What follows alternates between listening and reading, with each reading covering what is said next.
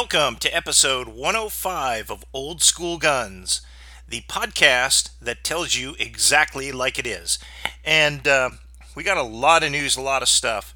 Um, everybody's been waiting the last couple of weeks. If you've noticed, a lot of podcasts just kind of, you know, tailed off because they were waiting for this ATF thing that's going on, and we'll talk about that. The podcast is uh, basically three parts. Uh, first being Second Amendment type news, things that are in the uh, mainstream media. The second is, uh, oh, usually commentary on gun culture, content creator stuff that's out there. Um, you know, and there's not a whole lot of that this time, but uh, we got a few things.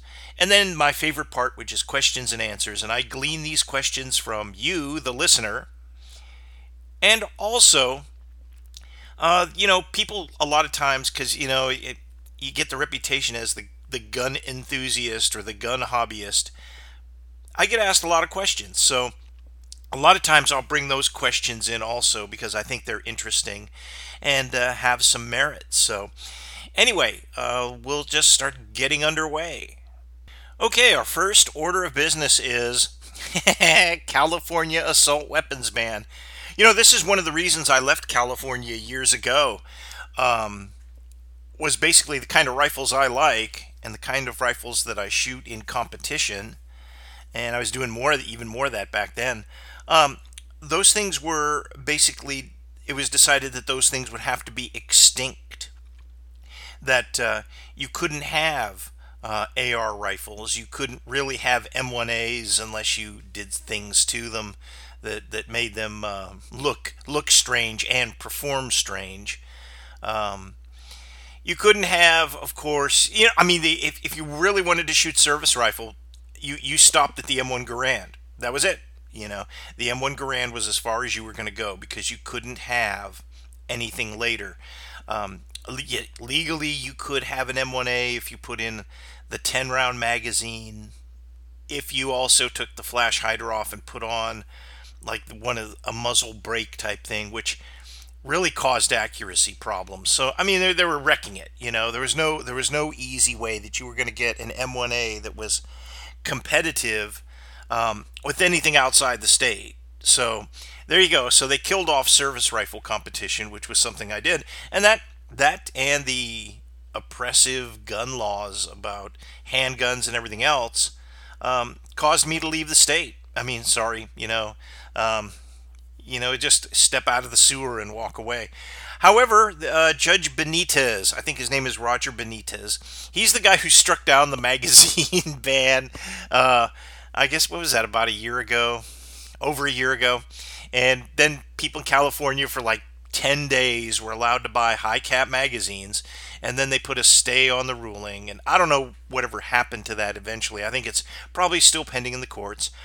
But effectively, the same thing has happened with the assault weapons ban. He he's basically struck it down, and unfortunately, there's a stay on his his order, so you can't go out and buy one now. You know, you even though this is down, it's you still can't do it. So it'll get appealed, and, and you know, but it's got a good chance that his his ruling will stand, and California may get some freedom back. It'll be amazing to me, and maybe it'll spark something, but I have a funny feeling it, it doesn't, in the long term, it doesn't really matter because demographically the country is changing. Um, conservative people are moving to red states and liberal people are staying in blue states. So we're we're going to have instead of the blue and the gray, it's going to be the red and the blue and that's going to be a problem maybe not in our lifetimes, but maybe down the road. You know, you look 30 years down the road, that could be a real big problem. You know, there are states, uh, and take Missouri as an example. Um, Missouri was known as a bellwether state in presidential elections up until 2008, which, and what that meant was they always voted with the winner, you know. Um, so it was Nixon, then then Carter, then Reagan, then Bush, then Clinton, Clinton, W. Bush, W. Bush, Obama, Obama. Uh, well, I, actually, the first Obama election, the first Obama election was the one where they went for McCain. So that that's actually the where they lost the bellwether status. So it, it was a state that could go Republican or Democrat. Now it's solidly Republican. I mean, supermajority in the uh, uh, state assembly and the state senate and Republican governor. So there you go. And the only reason that Kansas, the neighboring state, has a Democratic governor is just that was just a political miscalculation on the Republicans' part. They nominated the wrong guy to run, and um, so this old lady Democrat, who's really a kind of a Democrat in name only, kind of won. So you know, but we have these states that used to be bellwether or states that could kind of go either way, and now they're solidly one way. And California, they, they haven't voted Republican in a long, long, long time. I think probably Reagan was the last person to win uh, Republican presidential candidate to win California. New York, I, I bet it goes even, it probably goes back to Eisenhower, if, if even then, you know. So um, the blue states are getting bluer, red states are getting redder. That's just the way that is.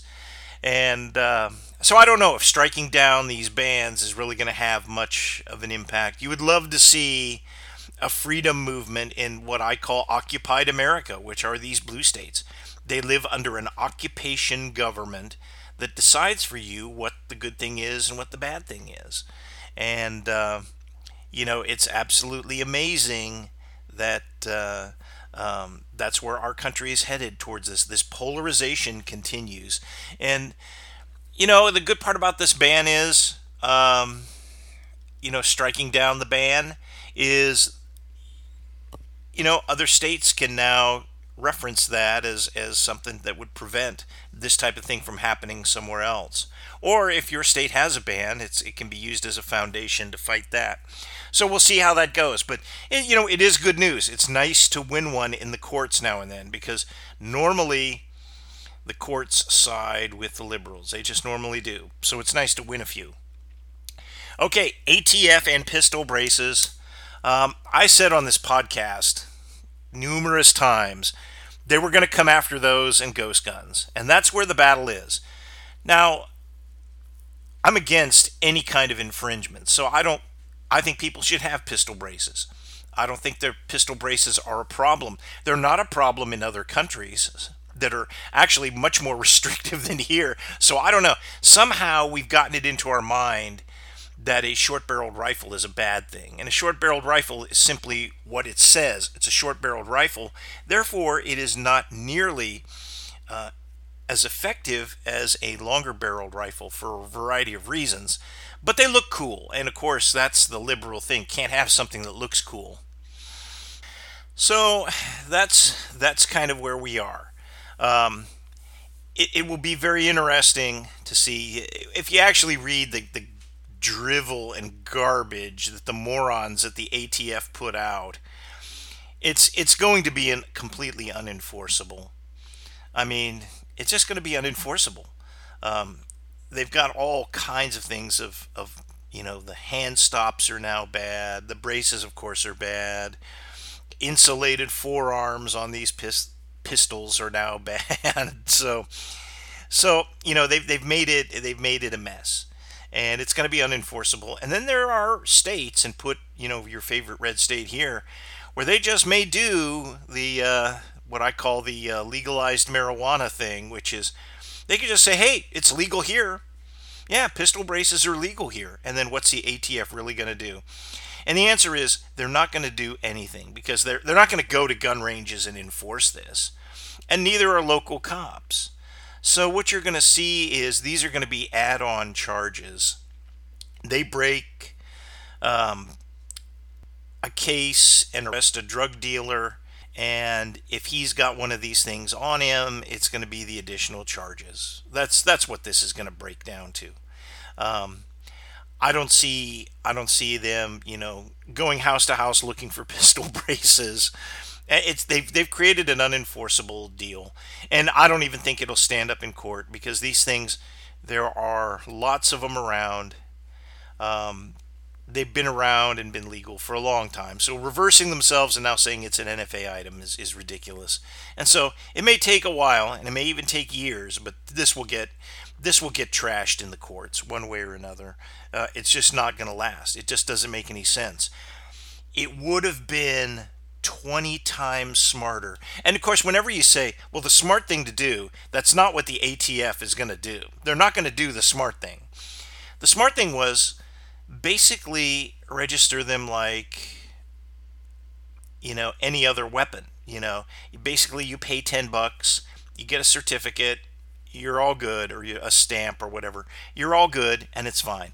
And make that legal in all 50 states. And there you go then it's it's legal. It's going to be a real problem when something that was legal in a state that does not allow class three does not allow SBRs. Um, and you know you can put whatever state that is. Most people who live there know. I don't really know that list of states offhand. But uh, if you live in a state that does not allow short-barreled rifle or class three weapons, but you had one of these and it's legal, now all of a sudden it's not legal because your state doesn't allow class 3 weapons, so you can't NFA this thing. So, you know, that's going to be another problem, which of course they haven't thought about or, or uh, done anything to to uh, address. So we'll see. You know, I'm sure they're, um, I'm sure that their answer to that would be, well, you just can't have it. Well, I'm sorry, there are certain things that you can and can't do. And it'll be interesting to see if the court considers this what I consider it. It's an ex post facto law, which is prohibited by the Constitution of the United States. So we'll see how that how that goes. So that's like the big firearms news. That's the big stuff. You know, it's uh, um, very very interesting.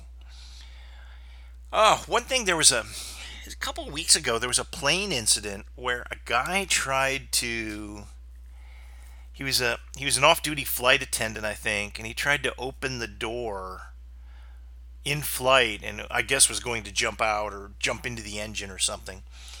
And and actually, the the captain had to call all able-bodied men come forward and restrain this guy. Um, you know, I've never really heard about that happening on a you know domestic U.S. flight. I mean. Um, Never really heard of that. Now I, I could imagine it happens in in less developed places. I mean, I can imagine that maybe that happens. I don't know. But a U.S. domestic flight, that is really something that that has happened. And, and apparently they did that. A bunch of guys got up, went forward, grabbed this dude, and threw him to the ground. Now, since he's a male flight attendant, he probably probably isn't much of a match for anybody. So it probably wasn't wasn't all that difficult to uh, throw him on the ground and then sit on him for the rest of the flight. But uh, it's amazing, you know. Our, we have a behavioral problem in the country that, you know, it's starting to come out now. And, you know, one of the things where where does trouble really emanate from? Well, right now it's kind of on the airlines. You just had somebody punch out.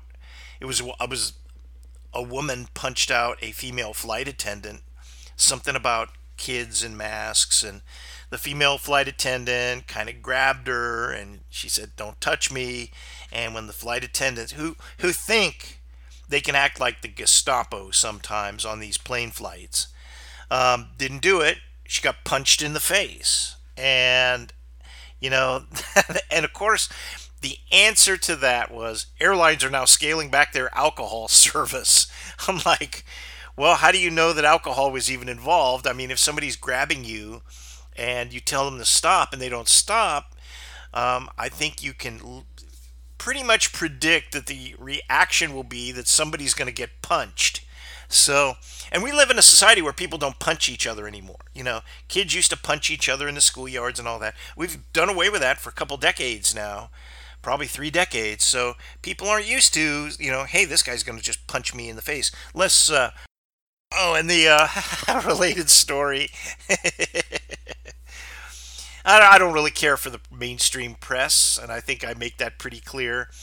I thought it was very amusing when the mainstream mainstream press, one thing you got to understand about them is they're not nice people. And in fact, um, I would say we would call most of them turds if you actually meet them and talk to them. They're very egotistical. They think that they can do anything. They don't have to follow rules. So the Putin Biden summit, apparently they thought that and thought they were just going to shove their way into this room where the summit was. And uh, Putin's security, which I'm sure is made up of ex KGB goons, basically decided they weren't going to do that and prevented them from being inside the room, including to the point where they helped a few to the ground and roughed up a few and shoved them out. And of course, the the press, you know, like CNN and the rest of these were screaming, "Don't touch me!" and you know, "How dare you touch me?" and all this. Well, that really doesn't cut a lot with your average uh, your average dude who who's grown up uh, um, working for the KGB or whatever its successor is. I'm sure that's it's not called that anymore. It's a successor organization. Um, you know, they're not really they're not they don't really care about your feelings, and so they basically are going to deal with the problem. And if they're told to move people out of the way, they're they're going to move people out of the way. And the best thing to do is not be one of those people that they're moving out of the way. So I thought that was pretty funny. I would have actually paid money to watch that. Um, I think that would have been uh, that would have been pretty humorous to watch the the woke, wimpy sissies, you know, screaming "Don't touch me! You're in my space" and all this other kind of stuff, while you know the goons basically said, "We're going to create some, we're going to move you out and create some space here." So, and went ahead and did it. So that's about the news that's fit to print. Um, very, very interesting stuff. Um, I think that uh, you know we are living in interesting times, and if you're like me, I can't wait to see what the outcome of 2022 is. I think there are a lot of people who are tired of just tired of what they're seeing. And we've only had Biden for six months. Six months of this is enough.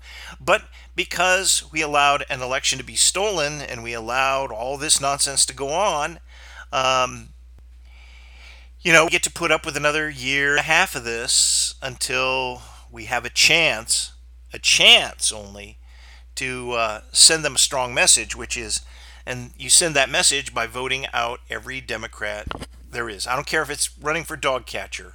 You run you you have to get the Democrats out.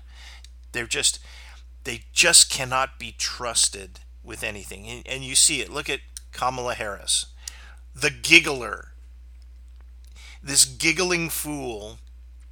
And then she goes down to Central America and says, Well, we know he said everybody's welcome and all the rest of this, but don't come here. Don't come here.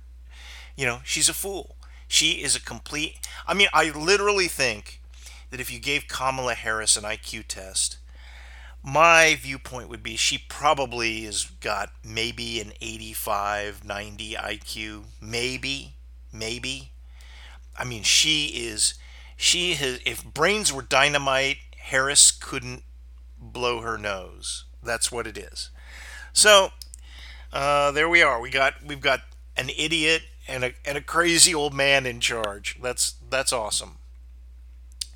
Well let's get to some more interesting stuff which is questions and answers. These questions come to me and you can submit a question to me by emailing it to me at kbmakel at aol.com, kbmakel at aol.com, or you can leave them in the comments section on Podbean, and I read those comments. Not too many come in there, but so you can get it in there. It's it's probably better way to get your question is to do that than emailing it because sometimes I can I get so many email. I'm like everybody else is it just is it just me or has goofball scam phone calls and spam emails just basically been overwhelming these last probably four months. Um, i probably get three or four of these calls a day you know wanting to sell me an auto warranty and that's the latest scam. Um, and that's that's it. And they use local numbers too. They, they're call all these local numbers are calling so there was actually a case where one person answered the phone and it was their own number calling them. So they can get a hold of your number and call all kinds of people. because this lady got a call from her own number. It was a scam call. How that happens, that's that's amazing. So anyway, you can submit questions to me. The rest of these I gleaned from a variety of places um, when people ask me questions or send me questions. And the first one is, with all the buzz around 50 caliber rifles, what are they really used for? Okay, uh, the military started buying 50 caliber rifles not to be long range sniper rifles and, and you know the whistling death you know and all the rest of this no they um, they started buying them because they knew that in kind of a large scale confrontation that when airfields were bombed there would be a certain amount of, of duds, you know, things that just did not explode, and those are called UXOs, unexploded ordnance. And uh, in order to quickly get rid of those things, they would shoot them with a 50 caliber and either detonate them or blow them apart so they weren't a threat anymore. And uh, then they could put the bulldozer out there and bulldoze in the crater, and then planes could take off again and land again. Um, you obviously don't want to do that with UXOs out there because you're rolling over on top of it and, and it might blow up and then throw the bulldozer up into the air and, and create all kinds of problems. So it was a way to get rid of that. Uh, it also became an anti material rifle. As the military has a lot of frail stuff, you know, especially radars and, and certain installations, you know, electronic warfare type stuff. Um, essentially, you, you shoot a some of those things, especially like a radar, you shoot it a few times with a 50 caliber and you've knocked it out. So it was, um, you know, kind of adapted that, uh, hey, maybe a special operations team on a direct action mission could go in and shoot the radar, you know, a few times with a 50 cal, knock it out, and that key radar would be would be gone, you know. At least for a significant period of time, that would it would be non-mission capable. So it was looked upon, it was used for, you know, adapted for that. And then it was adapted for personnel sniping, especially when you're talking about Afghanistan, where you have these extreme long ranges, you know, mountaintop to mountaintop and and everything. And it's, it's very effective for those those types of things.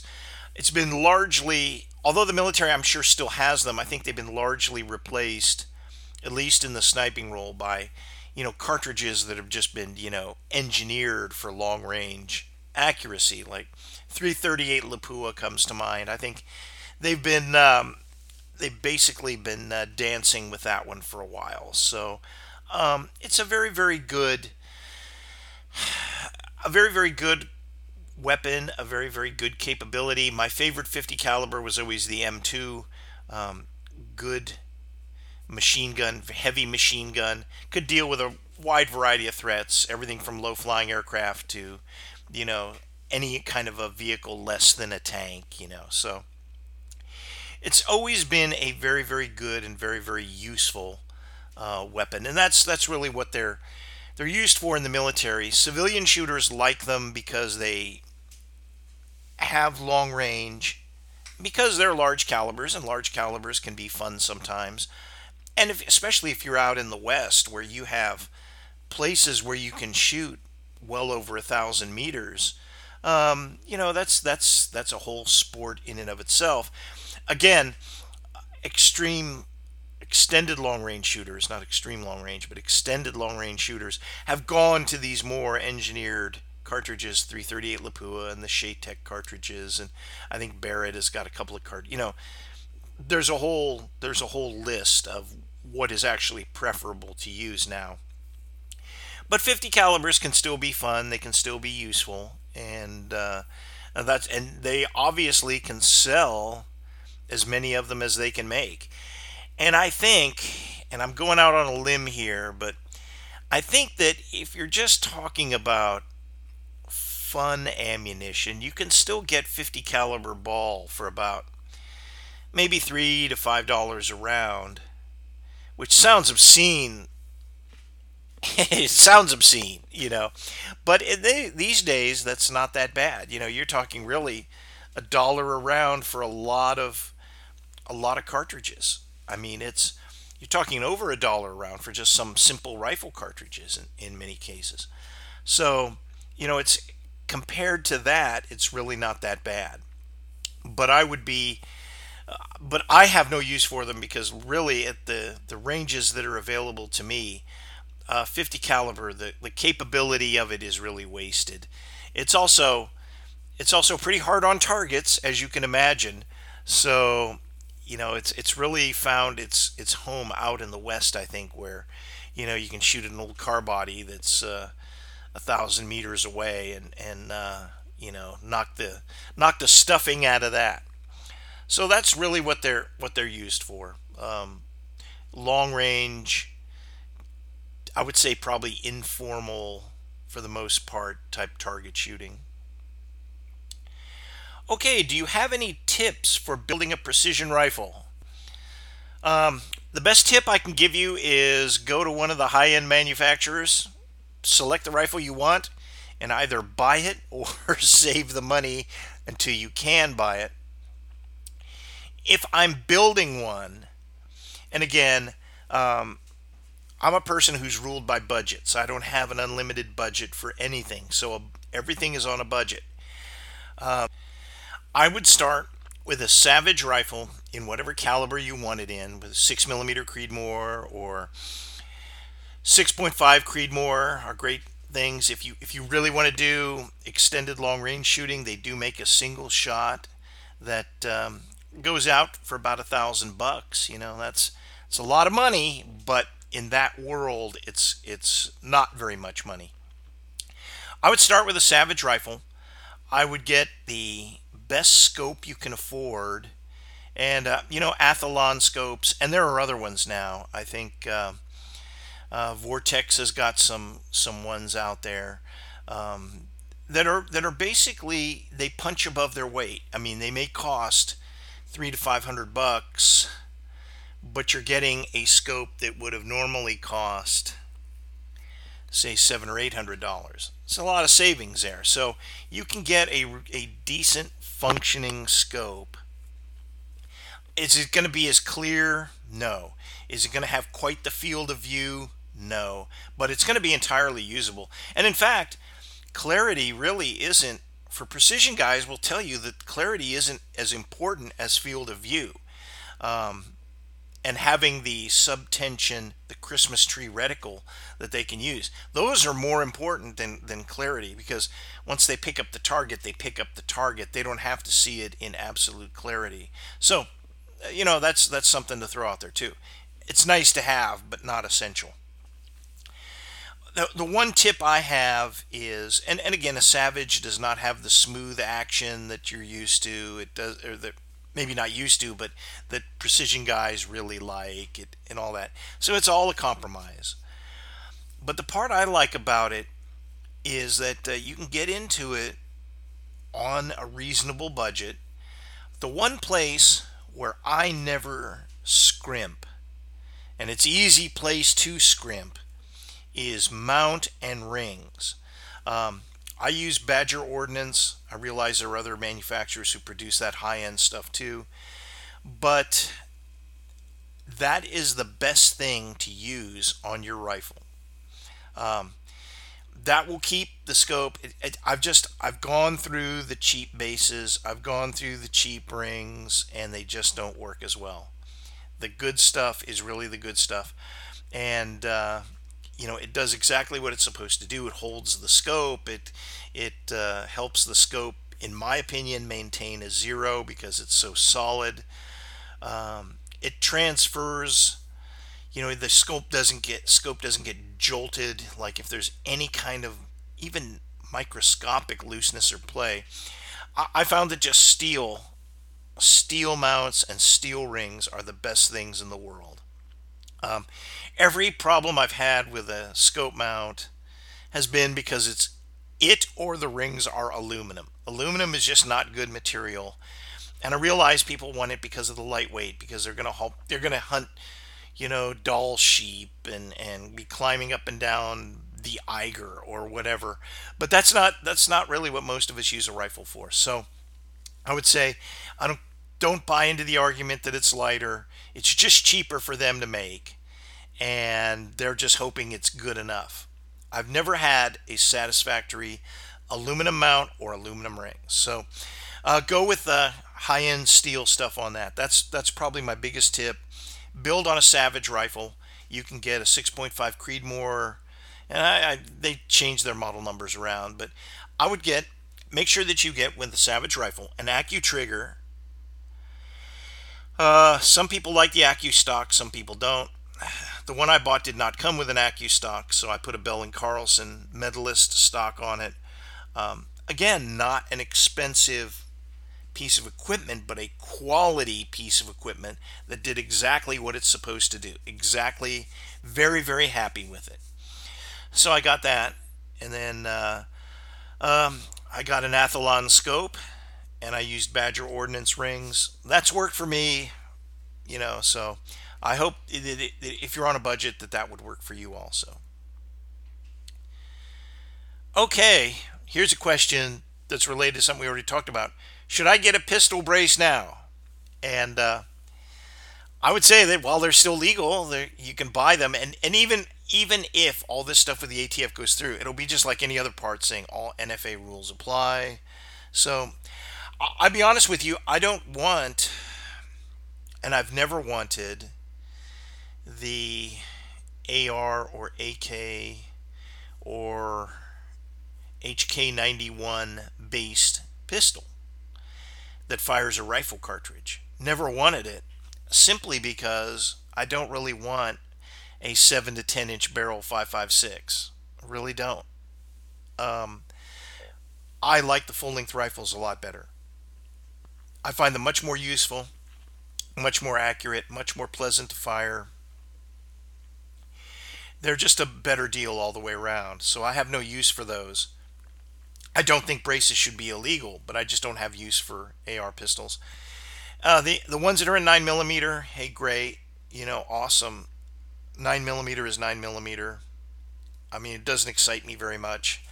So a carbine that shoots nine millimeter is not really going to be all that all that high speed, especially if it's got all this other stuff. I, I if I wanted one and I actually do have one. I have a Ruger uh, PC9, the old model, not the new high-speed one, but the old model, um, which I actually prefer because it looks a lot more like an M1 carbine. It looks like a cross between an M1 carbine and a 1022, so I really like it. If it had a wooden stock, I'd like it a lot better. But it's you know it's okay what it is. But it's a nine millimeter carbine, and that's that is what it is. You know, so um, and it's you know, that's one that's legal just about everywhere, I think. It's got a detachable magazine, but it's got a conventional stock like an M1 carbine. It doesn't have any kind of muzzle device on it.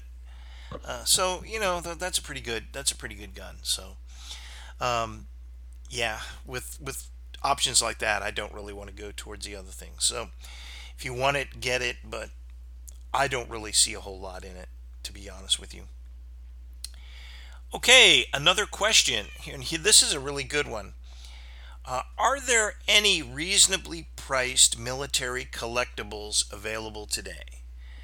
And, uh, well, I can tell you that almost all U.S. military stuff has just gone through the roof. I mean, it's expensive. But one of the things you can still collect, and don't don't buy them from eBay because you'll spend about five times what they're worth.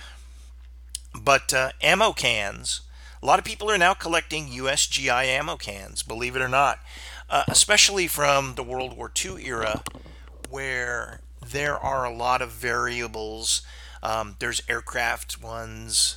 There's um, ones that were used for the cradles for the, the 30 caliber machine gun, all kinds of things like that. So um, you can you can and pre-war is even more interesting, but you'll probably pay more than that. But you can you can actually um, you can find these things in junk shops or or flea markets and other things like that, and pay ten or twelve dollars a piece for them, and uh, amass a nice collection. And there's enough information on the internet you can kind of figure out what these things are. So, you know, that's that's not that's not bad. That's a military collectible you can get into. Uh, there's still some Eastern Bloc, you know, Warsaw Pact military collectibles out there. I noticed some of the sites have, you know, Romanian helmets and Yugoslavian helmets and, You can still get Russian style helmets. Um, you know, there's there's a lot of these helmets that, that are still kind of out there, and they made they made lots of them, and they're really not considered ordnance or anything, so they just kind of turn up in the surplus clothing type deal. But you could put together a nice, uh, for say, two hundred to three hundred dollars, you could probably put together eight to ten nice examples of these things. So, um, you know, that's that's kind of a deal. You still get the US M1 steel pot, probably under fifty bucks. So that's that's it. Um, military optics are a little more expensive, but they're not nearly as expensive as firearms or even bayonets anymore. So you know, you can always collect uh, some military optics, and you can go back to World War One. Um, you know, you can get a really nice set of World War One binos for you know a C note, a hundred bucks, a hundo in uh, some of these stores, and you know it's a pretty good deal. Um, you can you can amass a collection of stuff. Some of that stuff is unit marked, and you know it's really interesting. So uh, those are those are the ones that I can think of. Excuse me for clearing my throat. I just just uh, I guess the allergy season is upon us again. Um, another thing that uh, you can collect are the kind of the Warsaw Pact or even the NATO uh, protective masks. Um, a lot of those things are out there, sub 50 bucks. Some of them are ridiculously cheap, 20 to, you know, anywhere from about $10 up to about $50. You have a wide variety of stuff. And again, you have to kind of look. Um, you know, if you look around on the the various surplus sites. You'll see them coming up here and there. And um, even if you go to places like junk shops, flea markets, antique stores, you can see like the there are some of the World War II U.S. ones, you know, the civilian ones, and uh, they actually made civilian gas masks. So, you know, and a lot of that stuff was just surplus, never used in surplus. So it's still in pretty good shape. So you can get a lot of those.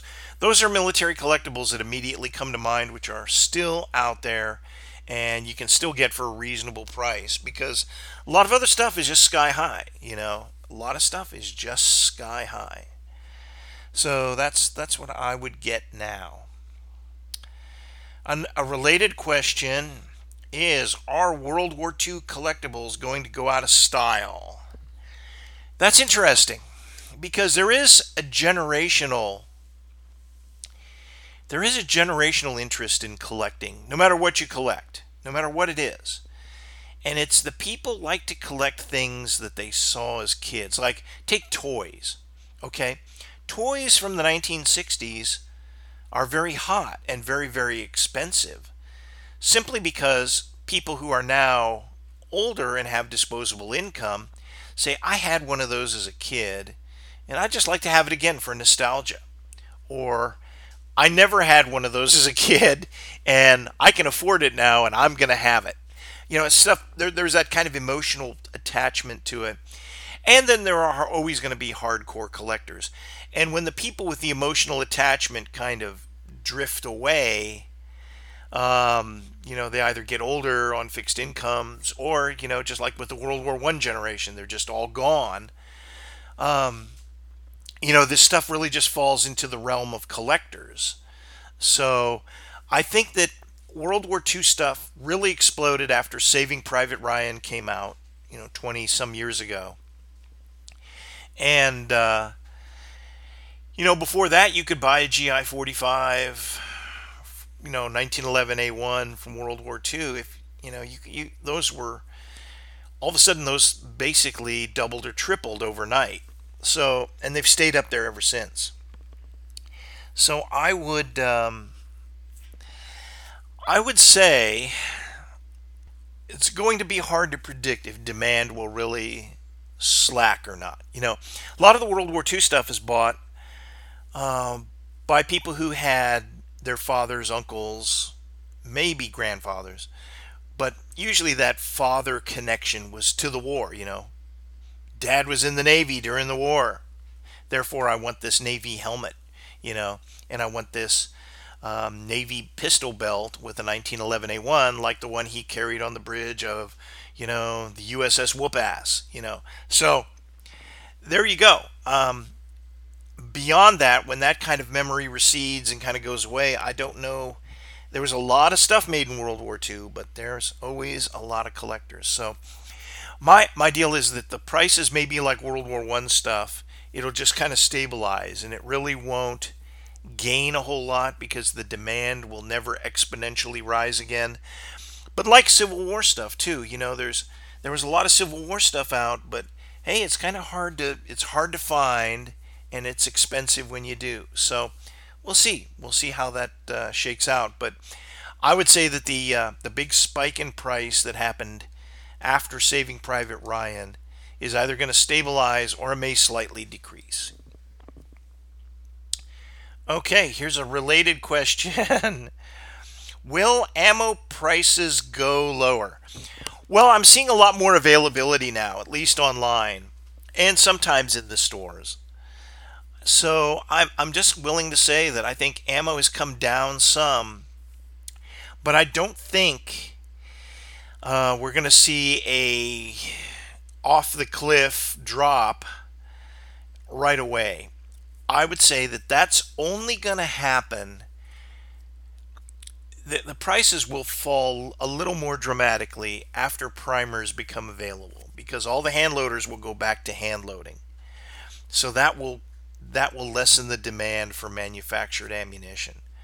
And uh, so I, I would say that um, you know now you can well I don't want to quote prices because they always change, but the prices seem to have come down about 10 or 15 percent on what I've seen for 9 millimeter and 5.56, and those are kind of the the measures. You know that's that's kind of it. Because frankly, if you buy a thousand round case of 45 Colt, it has always been expensive, and it will continue to be expensive because they don't produce that in the kind of quantities they do uh, 556 and, and 9 mil. So uh, that's the that's what I would I would say there. Prices are coming down, and as more stuff is imported, the price is going to come down. I think the first real price decrease you will see will be in imported steel cased ammunition coming from the former Warsaw Pact countries, whether it be Russia or Poland or, or wherever else, any place that can crank that out, uh, that will come in cheaper. And the 762 39 by 39 will lead the way. And uh, there you go. That's that's that's where you'll start to see when you start seeing those prices come down, the other stuff will follow eventually. And right now they're coming down a little bit. But I mean still you know, $25 a box for Tula ammo, 9 millimeter, that's that's a that's a hard pill to swallow. I I don't know that I could buy any of, at that price unless I absolutely had to. And there are a lot of people who do absolutely have to. Okay, another interesting questions. Have you heard by the 9 by 39 cartridge, which is a 762 by 39 necked up to 9 millimeter for the AK rifle? The answer is I've heard of it, but I've not seen anything really on it. I haven't really looked. Uh, I think that was developed so that they could launch a larger bullet, kind of subsonic. Because face it, 762 by 39 isn't exactly screaming. It's about 22, 2300 feet per second. So a larger bullet going at about half that, um, still going to be on the, the verge of being subsonic. So I'm sure they have a subsonic load for it. So again, it's kind of like 300 blackout. Probably the best use for it is in a suppressed application. So I don't know too much about it. Does look like it would be cool uh, just to play with, but I think ammo's hard to find, and eh, like a lot of things, ammo's hard to find, and that's an awful expensive plinker. So there you go. All right. Here's here's a good one. Is bullet casting worth the cost and hassle? Uh yeah. Well, I have to say that during the ammo shortage, I did buy some bullet molds and of course, I haven't gotten off my lazy backside to use them yet. So, you know, back bullet casting, the the uh, economics of bullet casting were basically established on the fact you could get scrap lead for nothing. And I did that for a while. I got I got um, what do they call them? Uh, wheel weights when they had the old lead wheel weights. Used to be able to get those for nothing. And uh, what I really liked about it was you, you'd get them for nothing and you could just cast them and the little clip you would just get rid of it you would flux the uh, metal and you could turn out really good pistol bullets like that. I mean that was the model for decades from like the 1950s through the end of the 90s you could you could do that. What happened was wheel weights are now some other metal. I think they're zinc or something. So there isn't so the abundance of free lead is now gone but you can still buy lead. But again, when you buy lead, then you have to buy the processing equipment. And the uh, even the Lee furnaces have gone way up. That used to be like a $35 item, and uh, that was a really good buy. A Lee a Lee furnace is a really good buy, but um, now they're a lot more expensive. And the molds, Lee molds are still a great buy. You can still, if you can find them, in this uh, current time frame, they're they're pretty much hard to find, but you could find them, and it was uh, definitely something that you could do. So, you know, I I basically I basically um, you know have gotten into a few of those, and that's really all I use are, are Lee molds because they're just so cost effective. I mean, a hundred dollar mold is great if you're just going to shoot that bullet, but I shoot a variety of different things, and I like different weights of bullets, and the Lee molds work. They're not going to last as long, but they, they actually work pretty well, pretty well. So, and then, and then there's that whole thing of sizing and lubing, okay? And a lubricizer is an expensive item now, and the little dies go in. The bottom line is, what I'm describing to you between melting, casting, sizing and lubing, or sizing, and now that everybody likes to do powder coating and lubing. Then you get to reloading. You've already put an incredible amount of labor into this, and it's not cheap anymore. Um, it's just not cheap anymore. So uh, cost of gas checks is high too. If you like gas checked bullets, you know, the little copper cup that fits on the bottom so you can drive them at higher velocity. So I would say that um, it's still doable. It's still probably worth doing if you have the time and the space and facility to do that. It's well worth doing. Other than that, it's um, it's not worth doing. In fact, uh, the last couple times I've been loading, um, you know, it's a lot easier to get on the Missouri, what is it, Missouri Bullet Company website, and it's another problem you point and click your way out of. Um, for a hundred bucks, you get a thousand rounds of 45, and um, for about the same, you can get a thousand rounds of um, their powder coated 9 millimeter, which turn out very cool looking ammunition because you have this black bullet um, it doesn't look like a lead bullet. It looks it's black. And the guys who do their own powder coating, they they can do pink and red and you know green, all kinds of different colors. But the black ones look really good. I mean, you look at that, it, it, it doesn't scream, you know, hey, this is your hand load. You know, it kind of it looks like something that might be that might be uh, um, freshly manufactured as opposed to something that you've hand loaded. So anyway, that's the um, that's the deal with that. It's it's worth doing, but you know, frankly, uh, you got to have a lot of time. So that's something to do when you when you have days and evenings free, and you know, set up a whole process. But you can save yourself all that if you just point and click. So there you go. All right. Will magnums and super magnums make a comeback? Okay, um, Magnums basically being 357, 41, 44. Um, we can throw in 44 auto mag and 357 auto mag and whatever. Anything less than a 44 Magnum is a Magnum cartridge. Uh, super magnums are anything above that, you know, 50 A and E, of course, 500 Smith and Wesson, um, 460 Smith and Wesson, 454 Casull, all these, all these wonderful cartridges. Will these things make a comeback and be as popular as they were in the 1970s, 80s? Um, I don't know. Um, what gave birth to that was a couple different things. And one was you had a lot of pistol shooters who were good shots because they practiced a lot with 22 and 38 special. So, you know, they were able to transition into these more powerful magnums um, pretty easily. Whether or not you have that today, I'm not sure. If somebody goes out, it's never been a good idea to go buy a 44 Magnum as your first handgun.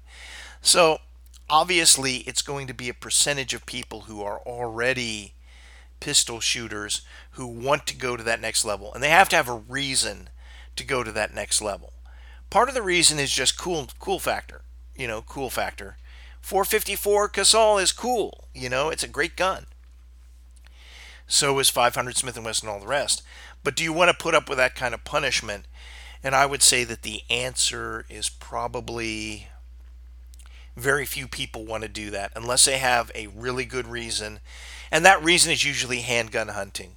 Used to be metallic silhouette, but that's kind of that's kind of gone by the boards.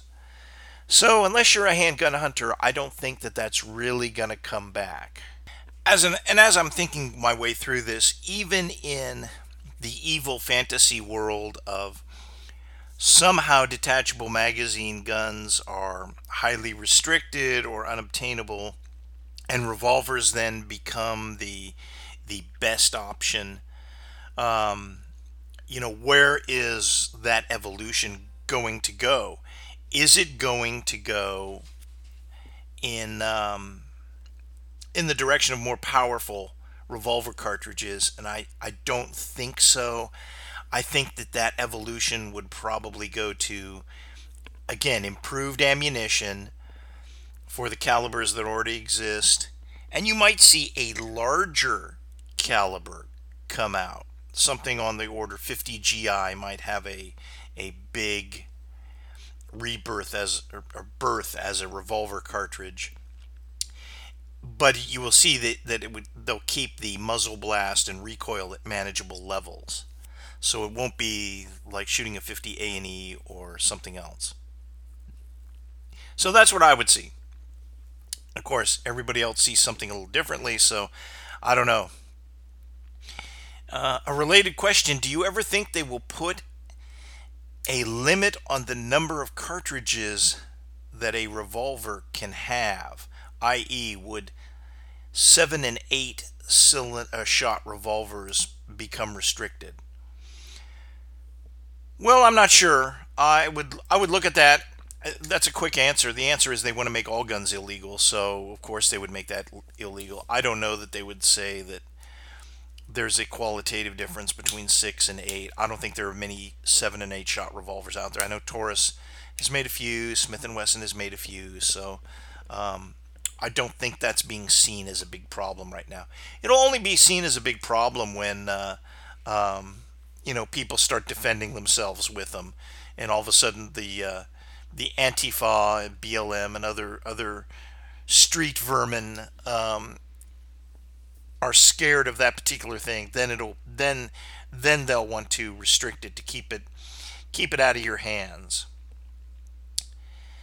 Okay, here is another question. What is your least favorite revolver cartridge? And since I really like revolvers, I have to I have to look around. Um, let's see. I think there are a couple of contenders here. I'd have to say my least favorite cartridge is probably 357 Magnum. And the reason is is because it's it's a very good cartridge. I don't really care for the um, muzzle blast or the recoil. But other than that, it's it's a good cartridge. But I just don't particularly care for it.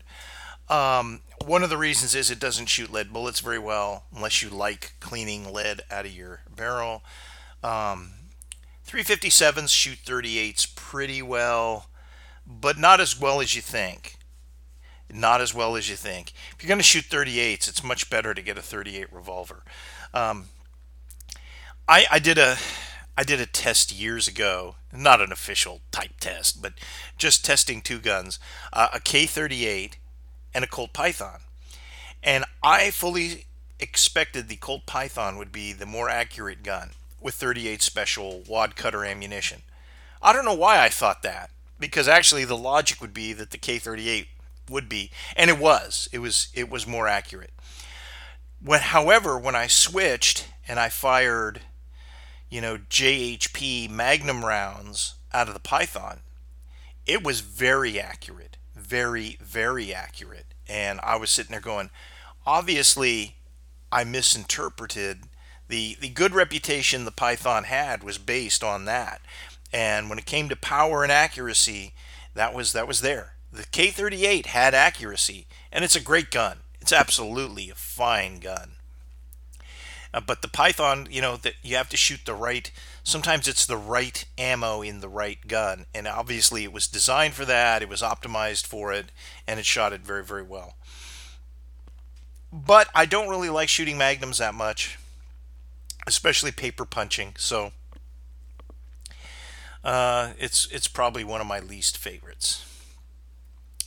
Uh, 38 Smith and Wesson is another least favorite, simply because it's not interchangeable. I mean, I wish they had. Uh, I wish that the British had adopted 38 long Colt or even 38 short Colt instead because um, all those 38 Smith and Wesson revolvers that we made that we made for them and gave them under lend lease um, would be a lot more useful today. it's you know the problem with it is it's I've never really experimented with it, um, and that's the problem. I, I have a funny feeling it would shoot a lot better. I just the, the factory loads you get these days are just you know abysmal. If you if you can even get them, I bet they haven't made them in a couple years now, especially with the ammo shortage. But I do think that the um, I would I would definitely say that the um, 38 Smith and Wesson, if you put if you put a target kind of, a, especially a hollow base wad cutter, a few things, might be able to get some some decent uh, accuracy out of it. But you'd really have to play with it to do that, and that's actually just more effort than I'm willing to put into the gun right now. So, um, and I don't know that the 38 Webley ever produced any good accuracy, anything that we would we would uh, want to have on a target range. But the uh, Smith and Wesson um, it was basically the Victory model. The, it was basically a Model 10. Um, an excellent gun in 38 Special for the ones that the U.S. forces had, and an excellent gun for, um, um, you know, the British in that in that caliber. I don't know that they ever. I've never swaged the bores on any of them to see if they actually did a 360 or 361 bore for that. My suspicion is they just took their 38 barrels and just, you know, that was it.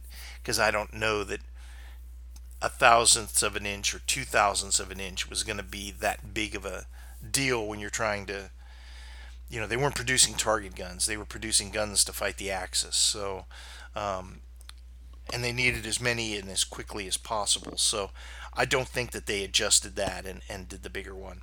Be interesting though. If anybody has any information on a, uh, if if those barrels had been, if you've ever actually done a measurement of the bore by you know swaging the uh, uh, the little lead plug through and then measuring it, be interesting to see what uh, how that and a um, a regular 38 victory model, 38 special victory model compare.